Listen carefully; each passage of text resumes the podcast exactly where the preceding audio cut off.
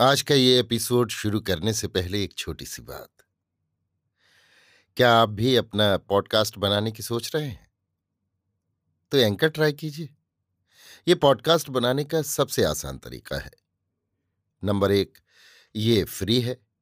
Number दो, इसमें कई सारे ऐसे टूल्स हैं जो आपको अपने फ़ोन और कंप्यूटर पर रिकॉर्ड और एडिट करने की फैसिलिटी देते हैं। नंबर तीन आप अपने पॉडकास्ट को डिस्ट्रीब्यूट भी कर सकते हैं, जिससे इसे स्पॉटिफाई और दूसरे प्लेटफॉर्म पर सुना जा सके। तो डाउनलोड कीजिए फ्री एंकर ऐप या विज़िट कीजिए एंकर डॉट एफ़ पर अपना पॉडकास्ट स्टार्ट करने के लिए। ये तो थी एक छोटी सी जानकारी, और अब शुरू करते हैं एपिसोड का सिलसिला। तो आज के एपिसोड में लीजिए सुनिए सूर्यकांत त्रिपाठी निराला के लिखे उपन्यास, भीष्म का अष्टम परिच्छेद, महाभारत के युद्ध में, मेरी यानी समीर गोस्वामी की आवाज़ में। प्रातःकाल की लालिमा नित्य की तरह सुप्तोत्थित जीवों में चेतना का संचार कर रही थी। उनमें नवीन स्फूर्ति भर रही थी। आज से भारत के इतिहास का एक दूसरा युग बदलने वाला था। प्रकृति के मनोभावों में उसके भाग्य की करुण कथा प्रकट हो रही थी। परंतु युग को रोकने वाला कोई न था।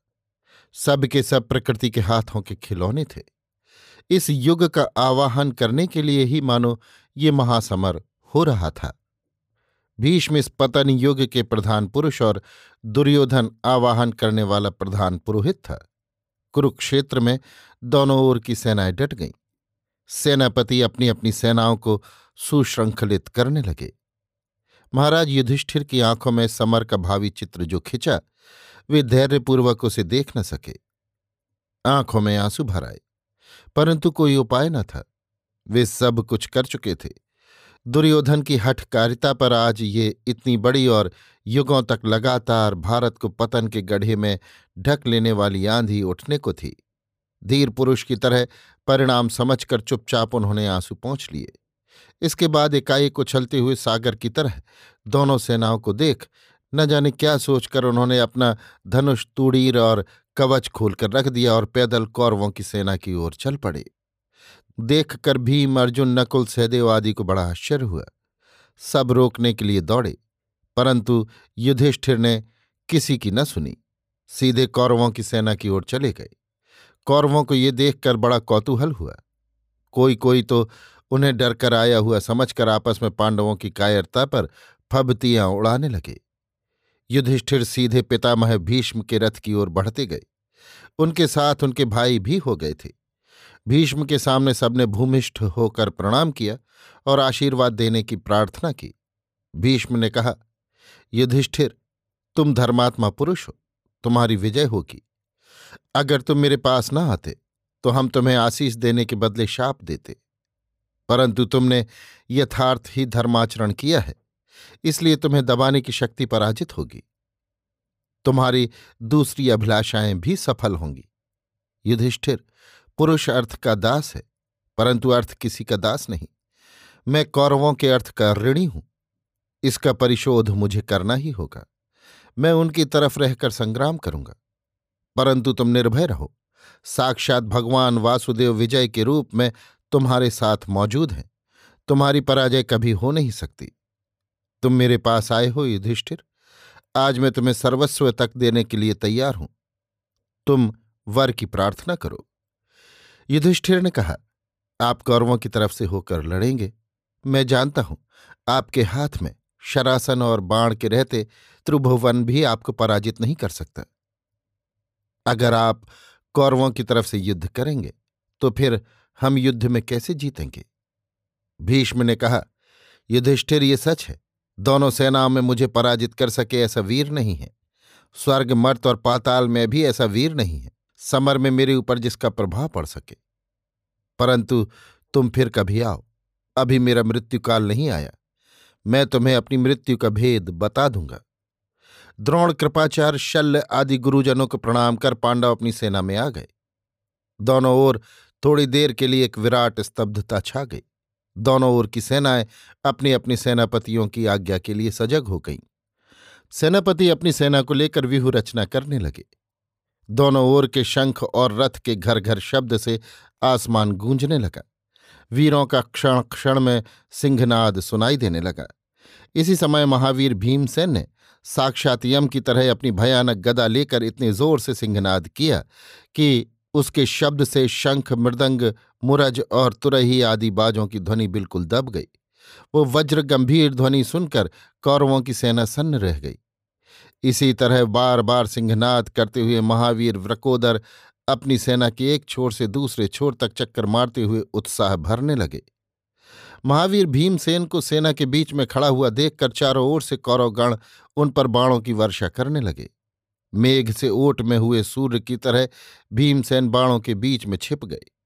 दुर्योधन, दुर्मुख, दुस्सह, दुशासन, अतिरथ, दुशेषण, विविशति, चित्रसेन, विकर्ण, पुरुमित्र जय भोज और सोमदत्त आदि महावीरों ने बड़ी तत्परता से शर योजना कर विपक्षियों का सामना किया। गदा से गदा, तलवार से तलवार, बाणों से बाणों का घोर संघर्ष होने लगा। क्रोधपूर्वक छोड़े गए तीक्ष्ण धार वाले शर समूह आकाश मार्ग में उल्कापात की तरह इधर उधर संचालित होने लगे। कौरवों ने बड़ी वीरता दिखलाई। कदम पीछे को नहीं हटाया। महावीर भीष्म का प्रोत्साहन और सिंहनाद सुन सुनकर कौरवों का उत्साह बढ़ता ही गया। महावीर अर्जुन की क्षिप्रता, संपूर्ण सेना पर दृष्टि, शर योजना की सफ़ाई और फुर्ती बड़े गजब की थी। महावीर भीष्म ने अर्जुन को सब जगह का प्रबंध करने से रोका। उन्हें बाधा दी। रथ बढ़ाकर उनका सामना किया। विश्व विश्रुत गांडीवधारी अर्जुन ने भी वीर की तरह भीष्म का सामना किया। एक दूसरे की जान के प्यासे थे, पर कोई किसी को मोर्चे से एक पग भी हटा न सका। महावीर सात्विकी कृतवर्मा के साथ लड़ रहे थे और अभिमन्यु वृहद बल के साथ। वृहद बल ने अभिमन्यु की ध्वजा काट दी और सारथी का प्राणांत कर दिया। महावीर सुभद्रा कुमार से अपनी दीन दशा देखी न गई। उन्होंने तुरंत धनुष पर बाण चढ़ाए और देखते देखते अपना बदला ले लिया। भीमसेन के साथ महाराज दुर्योधन का समर हो रहा था। युद्ध देखने लायक हो रहा था। दोनों दलों की सेना इन वीरों का अमित पराक्रम देखकर दंग हो गई। दुशासन के साथ नकुल, दुर्मुख के साथ सहदेव, मद्रराज के साथ महाराज युधिष्ठिर लड़ रहे थे। युद्ध की भीषणता उत्तरोत्तर बढ़ती जा रही थी। दोनों दलों में जय पराजय किसी की नहीं हुई। अगणित सेना कट गई। खून की धारा बह चली, परंतु किसी दल ने पैर पीछे नहीं मोड़े। डटकर लोहा बजा रहे थे। इस विकट लड़ाई में न भाई भाई को कुछ समझता था, न पिता अपने पुत्र को। कुटुंबियों और बंधुओं की तो बात ही क्या है? पाँचों पांडव तो बिल्कुल पागल जैसे हो रहे थे। बदला लेने की जो आग चौदह वर्ष से उनके अंदर धीरे धीरे सुलग रही थी। आज एकाएक बड़े वेग से जल उठी थी। दोपहर तक अमित विक्रम से युद्ध होता रहा। पांडवों ने अगणित विपक्षियों को चिरकाल के लिए संसार से विदा कर दिया। दुर्योधन की आज्ञा से महावीर दुर्मुख, कृतवर्मा, कृप, शल्य और विविशति भीष्म की सहायता के लिए गए। इन पाँचों को साथ लेकर महावीर भीष्म पांडवों की सेना के भीतर घुसकर उसका विनाश करने लगे। महावीर गांगेय ने कितने ही वीरों का प्राणांत कर दिया। भीष्म को इस तरह सेना संघार करते हुए देखकर महावीर सुभद्रा कुमार से न रहा गया। प्रबल पराक्रमी वीर अभिमन्यु ने अपना रथ बढ़ाकर भीष्म के सामने ले चलने के लिए सारथी को आज्ञा दी। अकेले ये भीष्म और उसके सहायकों के साथ संग्राम करने लगे। देखते ही देखते अभिमन्यु ने कृतवर्मा को एक बाण मारा। पाँच बाणों से शल्य को बेधा और अपने प्रापितामह को नौ बाण मारे। एक बाण तो ऐसा अचूक मारा कि भीष्म की सुवर्ण मंडित ध्वजा कटकर गिर गई। इसके बाद तेज तीरों से दुर्मुख के सारथी को घायल किया और कृपाचार्य का स्वर्ण शरासन काट डाला। वीर अभिमन्यु पाँचों महारथियों और महावीर भीष्म से अकेले लड़ रहे थे।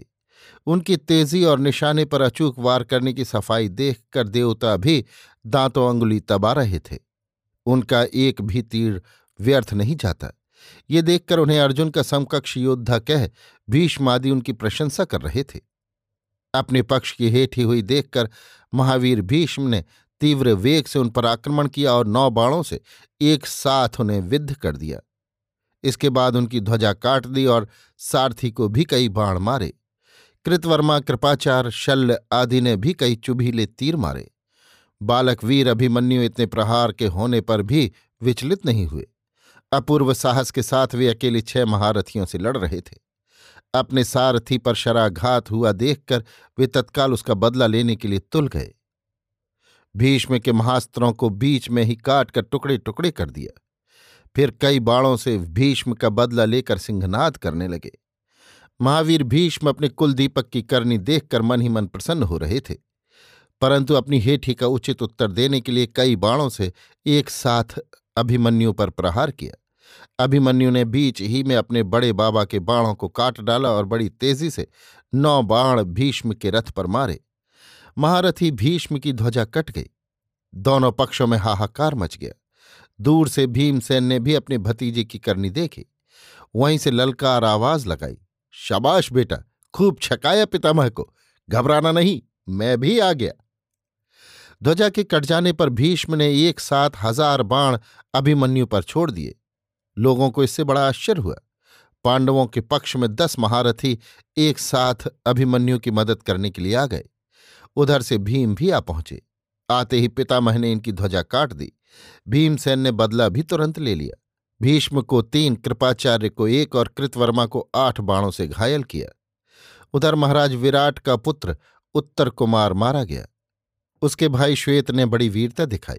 भाई का बदला लेने के लिए खूब लड़ा। खून पर खून का वो जोश देखने लायक था।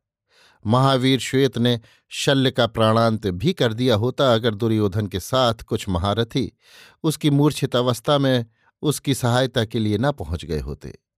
इधर पांडवों के पक्ष को प्रबल देखकर महावीर भीष्म के ललाट में बल पड़ गए। उस समय उन्होंने ऐसी कुशलता दिखलाई कि दोनों दलों के वीर उनकी समरपटुता पर आश्चर्य प्रकट करने लगे। वैसी लड़ाई लोगों ने कभी न देखी थी।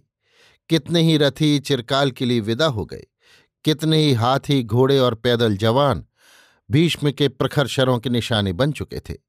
लगातार बाणों की वर्षा होती रही। भगवान सूर्य भी शरजाल से समाच्छादित हो गए।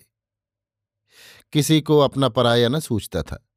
एक तो भीष्म के विषम प्रहारों से गगन मंडल मेघाच्छन्न सा हो रहा था। दूसरे उनके तीव्र वेगशाली रथ की धूली से और अंधकार छा गया। शत्रु के सामने खड़े हुए भी वीरों को अपने शत्रु मित्र का ज्ञान न होता था। धनुष टंकार और सिंहनाथ के सिवा और कुछ सुनाई न देता था। इस भयानक संग्राम में पांडवों के पक्ष में एक ही वीर गजब की लड़ाई लड़ रहा था। वे महारथी श्वेत थे। भाई की मृत्यु के पश्चात साक्षात यम की तरह वे मृत्यु भय से रहित होकर शत्रुओं से लड़ रहे थे।